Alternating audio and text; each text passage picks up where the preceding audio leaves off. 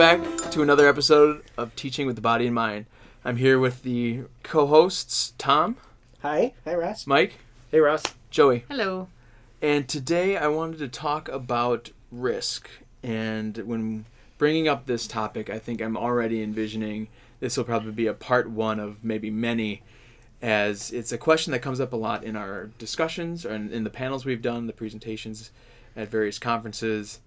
It's one that parents ask a lot about, and I think there it's such a big topic that we need to kind of take it apart in a few different ways. So today I was going to specifically look at uh, maybe what the benefits are to trying more challenging, more risky activities. And I was thinking of an activity from my childhood where it was one of the very strong moments where I definitely pushed myself further than I was kind of ready to go. And I actually was at the swimming pool where I spent a lot of time in my youth growing up. And the diving boards were kind of a key place. And I was very comfortable going off the low boards and doing cannonballs and pencil dives and regular dives and even working up to doing front flips. And but they were again, they were the two or three foot boards Yeah. off the water, not very risky in my and I was also a very confident swimmer, so the deep water did not at all bother me. Um, but there was a high dive that was uh, 10 feet. I don't know what it would measure up to be, but it was high, definitely higher up. I bet it was higher than 10. Probably higher than 10 feet, but uh, it wasn't the 10 meter board either. That's a whole Right, other right, right. world. But standing up on the board, looking down when you're only 13 also looks like it's about 30 feet It looks a lot higher. Yeah. It looks a lot deeper. So, being one of the younger kind of pool rats at the uh, at the the community pool in New Hope, watching a lot of bigger kids do dives and front flips and things off of that, and I was finally like, man, I think I really want to try. We've talked about before how there's sometimes those children who have to watch. I kind of was that child to some degree. I had to watch other peers of mine doing these activities. You're watching older peers, though. I was watching older Yeah. children, but I, you know, okay, they're doing it. They're they're able to go, and then my friend who I was with, he's like, let's just do it. And so he goes before me. He jumps. Is he older or younger? He was a year older, but we grew up in the neighborhood together. Yeah. He went for it, front flip, over rotated, and just hit the water hard On his back. on his front, his face and stomach, chest region. He Like, did a it ju- double. He did a, like a one and a quarter, Yeah, that's unfortunately. really- yeah, yeah. Um, got zeros from all the judges. Uh, and I saw that, and he came out and he was just red, and I was next in line. And of course, the the line is already growing behind that's the me thing. The high board, there's no way to come off No. of it No. without like. without getting totally ridiculed, or they're just like, just jump off the board, you know. Right. Like, so I got up there, and I was up, and I was getting, I could already feel the the line like kind of just jump would you just and then somebody i think finally was like just go already and i said all right i'm gonna do it and i did the, i went for my front flip This is the first time off choosing front flip. Just, Choosing to, just to be clear. Okay. I've been- Not a I've- jump. i've jumped many times off the high dive Oh, okay. All right. So not your first high jump. dive experience. Nope. Okay. this all was the first front flip attempt and On i did the the same okay. thing one and a quarter and i slapped the water so hard i think sun hats from you know onlookers blew off the glass the snack shack shattered you know that's what it felt like when i hit the water and i lost my breath Yeah. barely doggy paddled over to the to the wall got out and was embarrassed and also in a lot of pain And then what'd you do? I went back in line and jumped off again. Didn't front flip again, but I Uh-huh. went and con- proceeded to jump off the Uh-huh. board again and again. But it was one of those times where I very consciously knew I was pushing myself, Mhm. and I wonder, looking back at that, how does an does an example like that, does a situation where you really are willing to push yourself and go, and it didn't go very well for me, but for me, I took it and I kept going, and eventually wasn't doing front flips, but I had started doing head first dives into the water, and a later in the, in the summer, and I'm wondering if that could that be because I I was willing to fail and willing to, I figured out what happened. I didn't Right. die. I, I, I keep wondering, in, in a situation like that, how do you measure your risk? Yeah before I think it's it's an interesting like before and after because Right. before You were so It feel- confident. it and I I was and I was really nervous. okay. beforehand, and actually I was more confident after the fact because I did it. Because you kind of knew what the worst thing would be. Exactly. Like Yeah. Right. I mean, you're, so, you're also old enough now to calculate Yeah. think that way. Like, oh, I did the worst thing. I mean, you know, so Right, it right. can't get much worse. Yeah. To me, and other people can weigh in. I think the key of this story is that you were choosing it. Mm-hmm. So that it was a, it was a challenge Yeah. that you were motivated Yeah. to meet. You you nobody was making you. I mean, you mm-hmm. know, I- the I- people I- behind you in line are probably making you. Yeah. You're probably showing off a little bit at that age. There's probably some social reason you're doing it Yeah. as well. But but all the same, you you know the way you tell the story just now, Yep. the motivation was your own. You, you know whether it was to Right, be because no one would have said anything if you would have jumped and gone feet first. Yeah. In there, everyone Right. would have been fine. Yep. Right Exactly. Like no one said, "Oh, just go do a front flip." They were Right. saying, "Just jump." Yeah. and I to me when we talk about this, I just think it's so in my mind it's so critical that it that when we're talking about taking risks, it's the risk that that the person who's taking it, it probably in this case you're old enough to know yeah I, could, I just watched my kid fall on their face but I don't think it feels like a risk I think that word is tricky Right. it's like a, it's a challenge maybe I mean maybe this case risk is a fine word because you certainly were 13 you knew that you could do a Yeah. belly flip like your friend did but I to me it's so much of who is making it happen you know mm-hmm. and then who who is a, who is assessing you know what I mean mm-hmm. because not everybody is going to even be comfortable going up on the high dive Yeah. let alone Yeah. you know trying a flip Yeah, I that still might wouldn't just go on a high dive. I, heights Right. are not my thing. so So do you think you really were able to to make that decision with all the pressure behind you and the pressure of your friend already gone going? You know, I mean, look, it, it, that's the hindsight of 20 plus years to kind of go back. And I think it's that it was the pre the premeditation of it. So it was self selected. Like, we, we were going to try this. And then it got up there. And there, I think there was that moment of like, I should just not do this because this is not going to end well. It's going to be, you know, so I, but still doesn't ever sound like you had that like sounds like nervousness but not true fear I mean we could talk about my first high dive experience one day we then we could talk about like true fear yeah. you know what I mean like you know Yep. you know what I mean like you did it Yeah. Well, that's where. So that's does it does it qualify? Maybe would it be? Yeah, it sounds like we're maybe split on whether it's risk or not. Which well I think this is that's I think that's why it's such a tricky Yeah, word exactly. You know, so I've watched these YouTube videos of like the people who screw up on the high dive, yeah and what it comes down to really, there's a sense of confidence. Well, it's one of those like fail videos, you know, Yeah. watching with my child and Yeah. Yes. whatever. Um, but there's a thing of confidence where the people who get hurt are generally the people who are like they start to go and you see them as they take the you know you sort of like running steps and they second guess themselves. Yep. huh And what they do is they sort of hit, and so the board is flipping back up, and they're in mid step, and they get hit, and they fall sideways and fall down Yep. into the water. And almost invariably, that's the reason. Every so often, there's like water on, and they s- literally slip. yeah. But usually, it's this not having the, like, sort of second guessing yourself in Yeah. the middle of it rather than just go. Because part of Mm-hmm. what you have to do is just confidently just go do it. Yeah. You know, in my getting back to early childhood, we have monkey bars at our playground.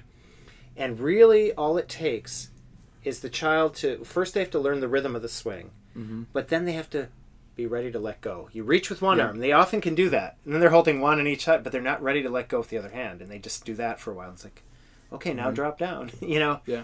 But once they have the confidence to let go, then they can go to that next bar, and it's really easy. And they all of a sudden they do all the bars, and so there's this thing where they just do one bar over and over, or two bars, I guess, one hand on the first bar, one hand on the second bar, over and over. And it, as soon as they're like, they get that confidence, they just, and they do all of the bars.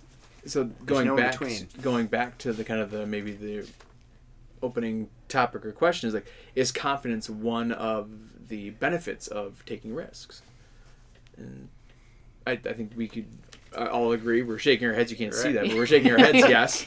Um, Oh, they can't see that. But there, you know, so but there's the physical confidence that builds. But what other confidence kind of grows? And I'm kind of putting it out there as more of a discussion question for the rest of the group to kind of Right. like what else comes from taking that physical risk, that physical challenge Right. early on in early childhood.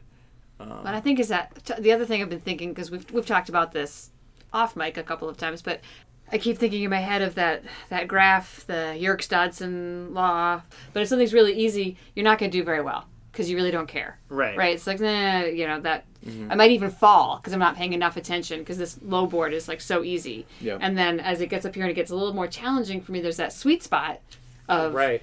performance and kind of just being totally dialed in. It's kind of like the, you know, being in the zone, if you will. And then you keep going over here to where it's getting really too hard. and then your performance drops down again. Right. You know, and so to me, it's all about keeping in that sweet spot, which is different for every person. So your high dive, Yeah, know, sweet absolutely. spot, where where then what you're going to feel is ah, that felt so good to be challenging myself and like and it was hard Mm-hmm. Yeah. and I liked hard work with a good result where somebody else might try to flip and it's way too hard and then they're going to have a, a more negative feedback to the to the to the situation. Can you say the name of the person again? It's So a we- it's a yeah the it's called the Yerkes Dodson law, and if you Google that, you can see the graph that I cannot describe. okay. So, I I was I've been thinking, um, is it there's we know there's benefits to risk, but is that an adult concept? Risk? Do kids actually think in terms of risk, or do they think in terms of challenges like you did?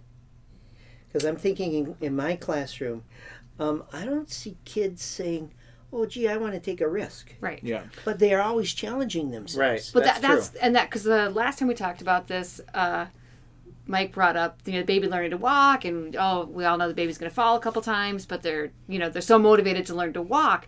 The baby isn't thinking, isn't even capable of thinking. Right. Oh, I might be taking a risk when Yeah. I take this step. They're just so it's an excited. adult. Right. It's an adult concept, right? And we we try and put it on the child. I think that's what I've been trying to get at, Tom. Mm. Yeah, yeah.